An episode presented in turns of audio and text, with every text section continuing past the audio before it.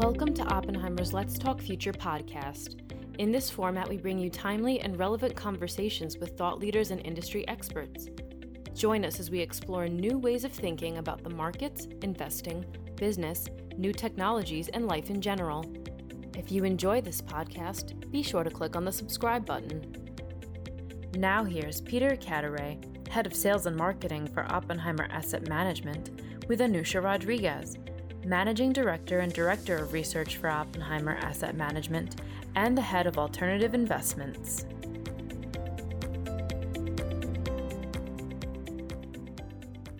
Welcome to today's episode of Oppenheimer and Company's Let's Talk Future podcast. Today, we're going to take a deep dive into the world of alternative investments, an area of tremendous interest to our investors, an area that's proven once again to be beneficial if carefully applied within a portfolio, and an area with a huge opportunity set for potential investors. And today we plan to take a top down look at the state of the alternative investments industry, how it's faring in this uncharted economic and market environment, the evolution of the alternative investment space, what's new, trends, and the democratization of hedge funds in the form of liquid alternatives.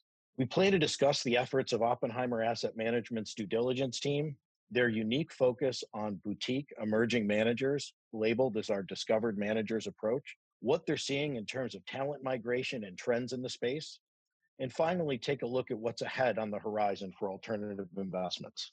My co host today is a true expert in the field of alternative investments. Anusha Rodriguez, Managing Director, Director of Research for Oppenheimer Asset Management, and the Head of Alternative Investments. Anusha, welcome to our podcast. Thank you, Peter. Thank you. You wear many hats here at Oppenheimer, obviously, but focusing on the alternative investments discussion, describe your day to day responsibilities as the head of research for the team. Well, thank you, Peter. My team's role here at Oppenheimer is really to canvass the landscape of alternatives and look at all of the different funds that are out there, find the ones that we think will be suitable for our client base and our portfolios, and bring those onto the platform. So that due diligence process, which we'll get into later, but that due diligence process is really our key attribute to what our responsibilities are. Once a fund comes on the platform, we continue monitoring them. We service the financial advisors here to help them understand why they chose to invest with a fund on the platform and why they should continue to invest with that manager or make changes if that's the that's the correct path that we should be going down. This is across all of the roles within asset management, so on the mutual funds and separately managed account side as well as the alternative side. So the hedge fund or alternative investment space, I would say, is relatively long, young in general, but you've spent your whole career in the space. You have a tremendous network that you've built, which is crucial to your research efforts. You know, it started with your early career. It started with your time at MIT. It started with your time at Wharton. Talk a bit about your professional network and you know the relationships you have in the alternative investment space.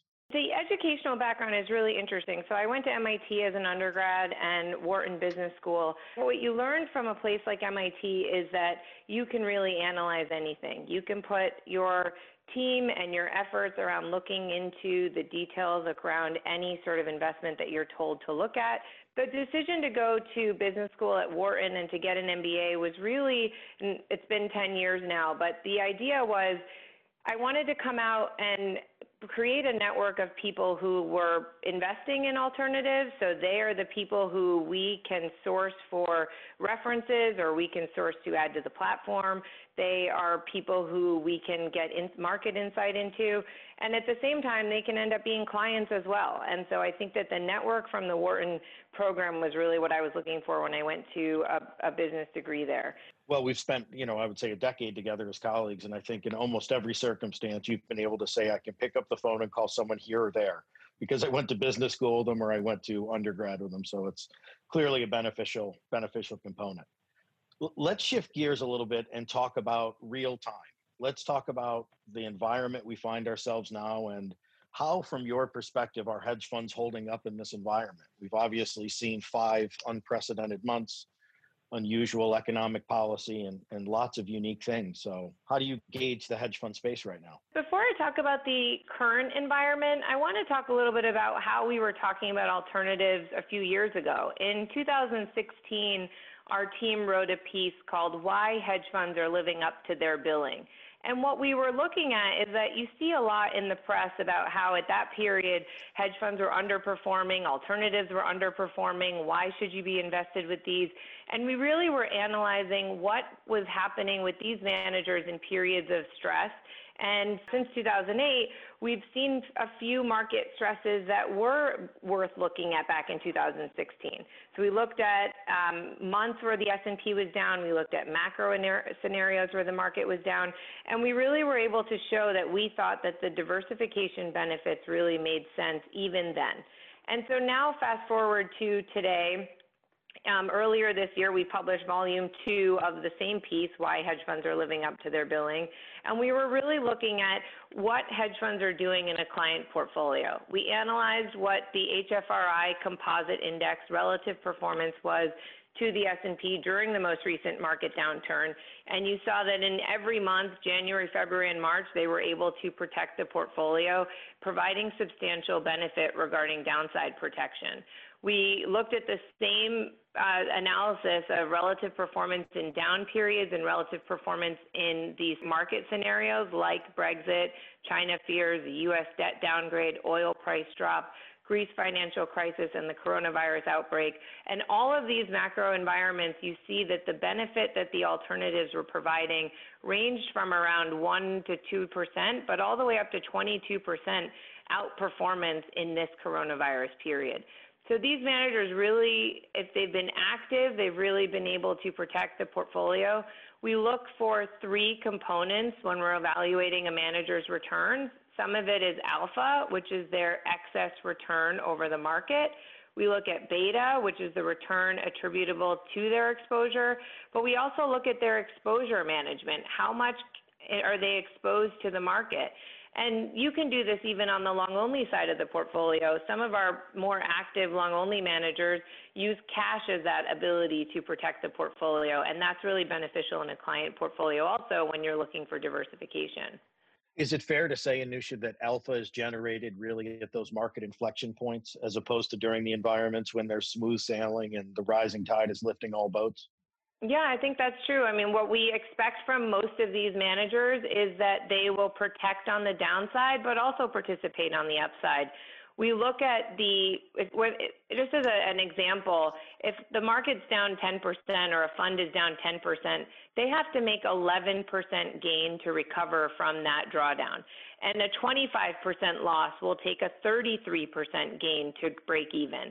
And that alone makes it difficult to come out of a downturn. So if you have a manager who's able to protect more on the downside, they may participate less on the upside, but overall we see them being able to generate risk adjusted returns that we think are beneficial in a portfolio.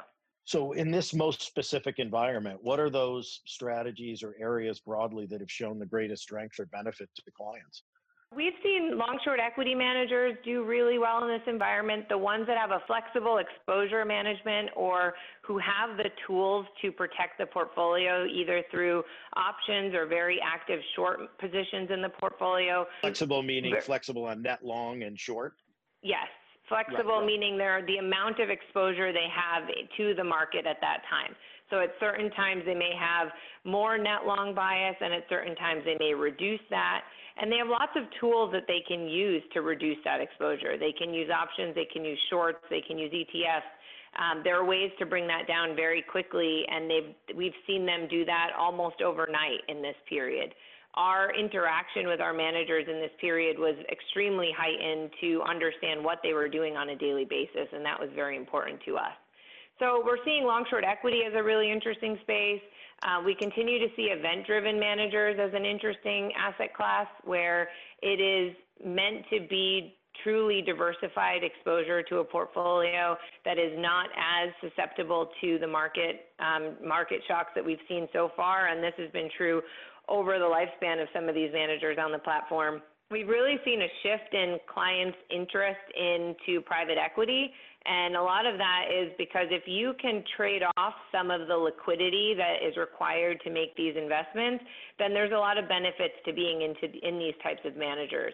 And so we've seen a big shift from how people are using alternatives and how much they're willing to put into private equity or private credit um, type managers with a longer lockup.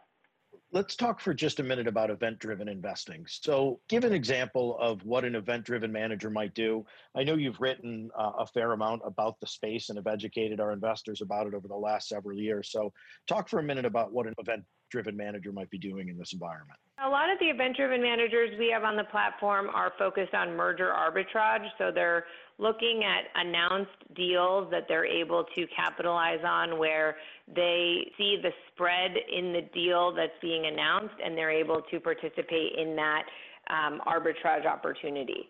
The other aspect of event driven that's been extremely interesting currently is the increase in the distressed opportunity right now. We are seeing managers raise very, very large funds in the distressed space and able to deploy that capital fairly quickly. Um, we think that there will be an increase in that opportunity set this year and going into next year. So I think that the, those two components with an event driven are really key to their uncorrelated return drivers in a client's portfolio. And you mentioned private equity. I guess maybe that's a that's an interesting topic to move into. Eh, talking about private equity, obviously one of the reasons private equity has become so attractive has been changes in the public equity markets over the last 10 years, 15 years. Talk a little bit about those changes and how you've viewed them. The opportunity set in the private market, whether it's the long term buyout type traditional private equity or shorter term opportunity set, is really because companies are staying private longer. If you look at the stats of the S&P 500 from 1996 to 2016, over that 20-year period, the number of private companies in the S&P 500 that generate more than 20% revenue growth has been cut in half over that 20 year period. And this is because more companies are finding financing in the private sector.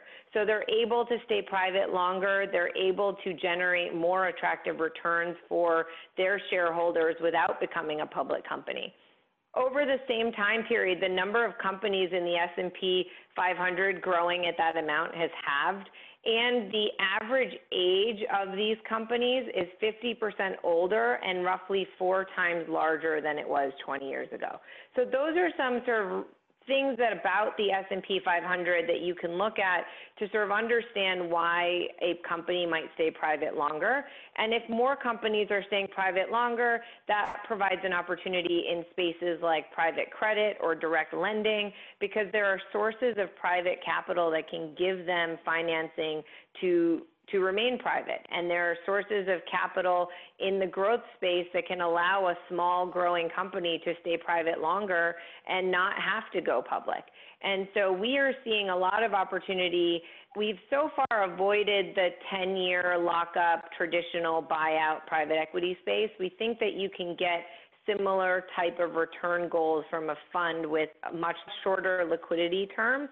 And we've been seeing a lot of interest in single company investments as well. So we call that here a private market opportunity platform, where the goal is to allow clients to choose the, the companies that they can invest in. We offer that to them directly, and they can build their own diversified portfolio. And that's been a really interesting new space for us to be going into in the last few years. So that sort of, I guess, lends itself to a, an interesting topic, which has been the evolution of the alternative investment space.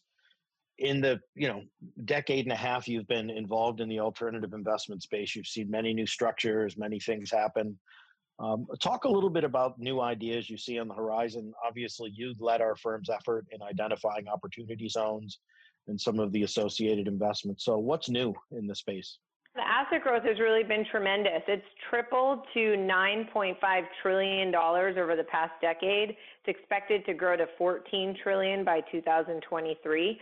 Um, you bring up opportunity zones. I think that is an extremely unique space that we were able to identify a couple years ago. The Opportunity Zone program was part of the Jobs Act a few years ago, where we were able to offer clients investments within opportunity zones, and they got three key benefits. They could reduce the taxable amount they were owed today, they could defer those taxes, and the amount that they were investing in now was growing tax free until the liquidation of the product if they held it for 10 years. So those three key benefits we think really could add three to four percent returns to a client's portfolio just by just through the tax benefit. And that's been a really unique opportunity. I think it's similar to the conversations 10 or so years ago we were having about ESG or we were having about liquid alts. I mean, those were new asset classes 10 to 15 years ago, and now they're becoming a lot more mainstream. I think those are places where we can find differentiated offerings and help build diversified portfolios for clients. We've really been focused here on innovation and disruption in terms of technology for a theme. Some of the winners in this environment this year are the ones who are able to pivot quickly to uh, being online, being able to still connect with their clientele, being able to provide a solution during this work from home environment. And those types of technology solutions has really been a big driver of opportunity for us on the liquid investment side as well as the illiquid investment side.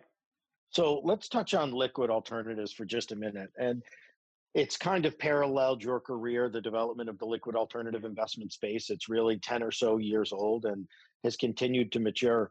What are your thoughts on the space? How are you utilizing it? Do you see value in liquid alternatives? Talk about those for just a minute. It's a space that has evolved a lot. Uh, to just define that, liquid alts meaning mutual fund structure. So, liquid alternatives being mutual funds, separately managed accounts, ETFs, daily liquid structures within alternatives. There are a few asset classes that lend themselves to a liquid alternative strategy better given the daily liquidity they provide. We look at long short equity, merger arbitrage and macro funds predominantly. We have a few real estate offerings on the REIT side that we would classify as liquid alternatives as well.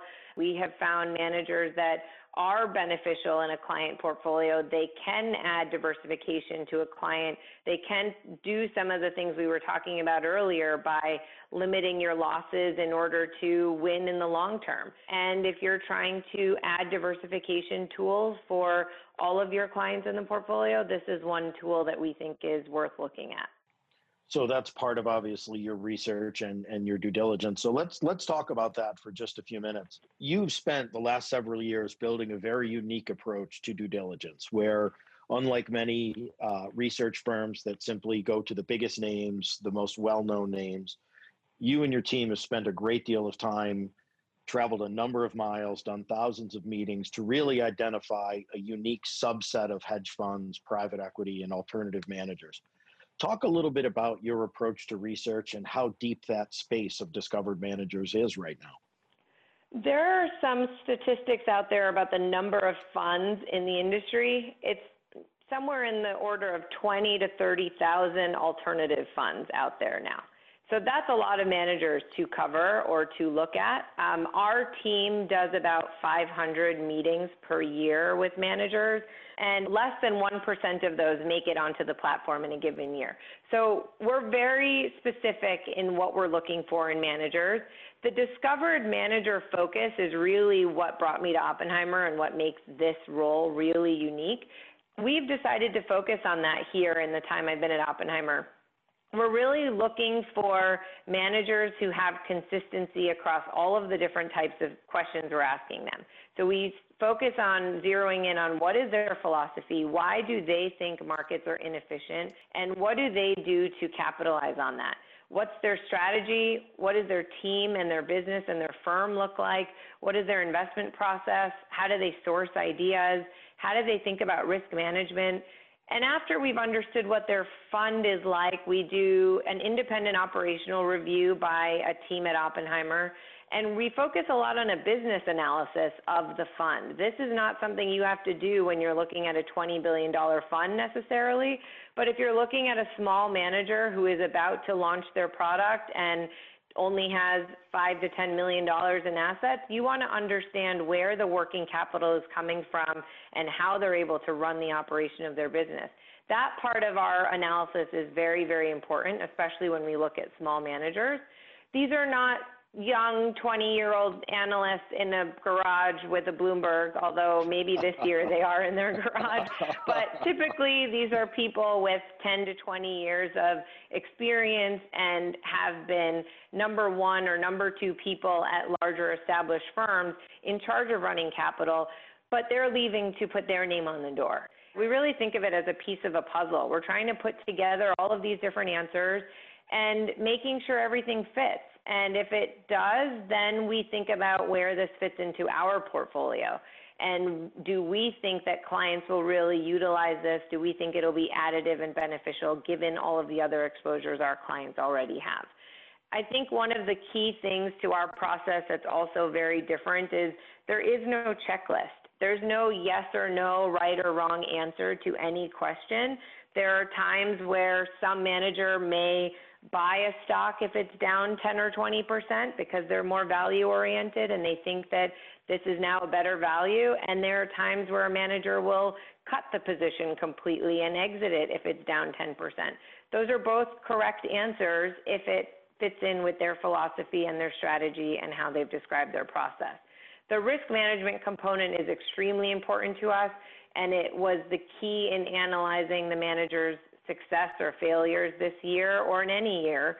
Um, and we this year were able to communicate with them nearly on a daily basis in the March and April time period to understand how they were moving to a remote environment, how their business operations were continuing, and most importantly, how they were thinking about building the portfolio during that period how would you describe if there's a way to put a statistic around an Anusha, the batting average of a manager coming through your due diligence? You said one in one percent in 500. Is that really accurate? Is that the the filter that it would take? That's really the number. Um, I know it sounds really low, but there are years where we've approved zero funds. And I think in the most active year, it's been about four or five managers that we've added. We have a really concentrated approach to bringing solutions to clients. We really provide them with advice. We build custom portfolios for every single one of our clients. And so when they're looking to build a portfolio, it's across all of asset management. So it includes fixed income, it includes our long only team, and it includes alternatives. Alternatives are really a part of the solution. We don't think of them as a substitute. We think of it as a complement to traditional investments that clients have in the portfolio. We put long short equity or venture capital and private equity right alongside your $20 billion long only technology mutual fund. Um, we think that that's how you should assess the portfolio. That's how the endowments are looking at it. They look at what are the underlying exposures that my fund is invested in, and that's where you're taking your risk exposure. So, for example, when we think about equities, you have an option between active and passive, and within active exposure, you have an option between long only and long short. And I think that that enables you to think about having a larger allocation to long short. It enables you to think about where these managers can really fit into your overall goals of asset allocation. And that's how the endowments and foundations have always been looking at alternatives. It's not its own sleeve, it's how does it work across the entire portfolio. Right. So let's sort of look ahead a little bit and talk about the future of alternatives if we can. What are some of the things you're keeping an eye on, both in terms of the market and trends in the industry, that you think will really define the back half of 2020 and set the tone for 2021? Yeah, I think there are a couple specific areas that we think the opportunity lies in. We expect a lot more volatility going into the end of the year. In any election year, there's usually volatility throughout that period, um, but particularly in the October through December period when we start to get closer to the election. So we're looking for managers that are extremely active and flexible um, on the more liquid hedge fund side. Uh, within event driven, we continue to look for managers that we think can find opportunities in the distress space. We think that that's going to be a really big opportunity um, for some very specific industries in the next six to 12 month period to be able to deploy capital.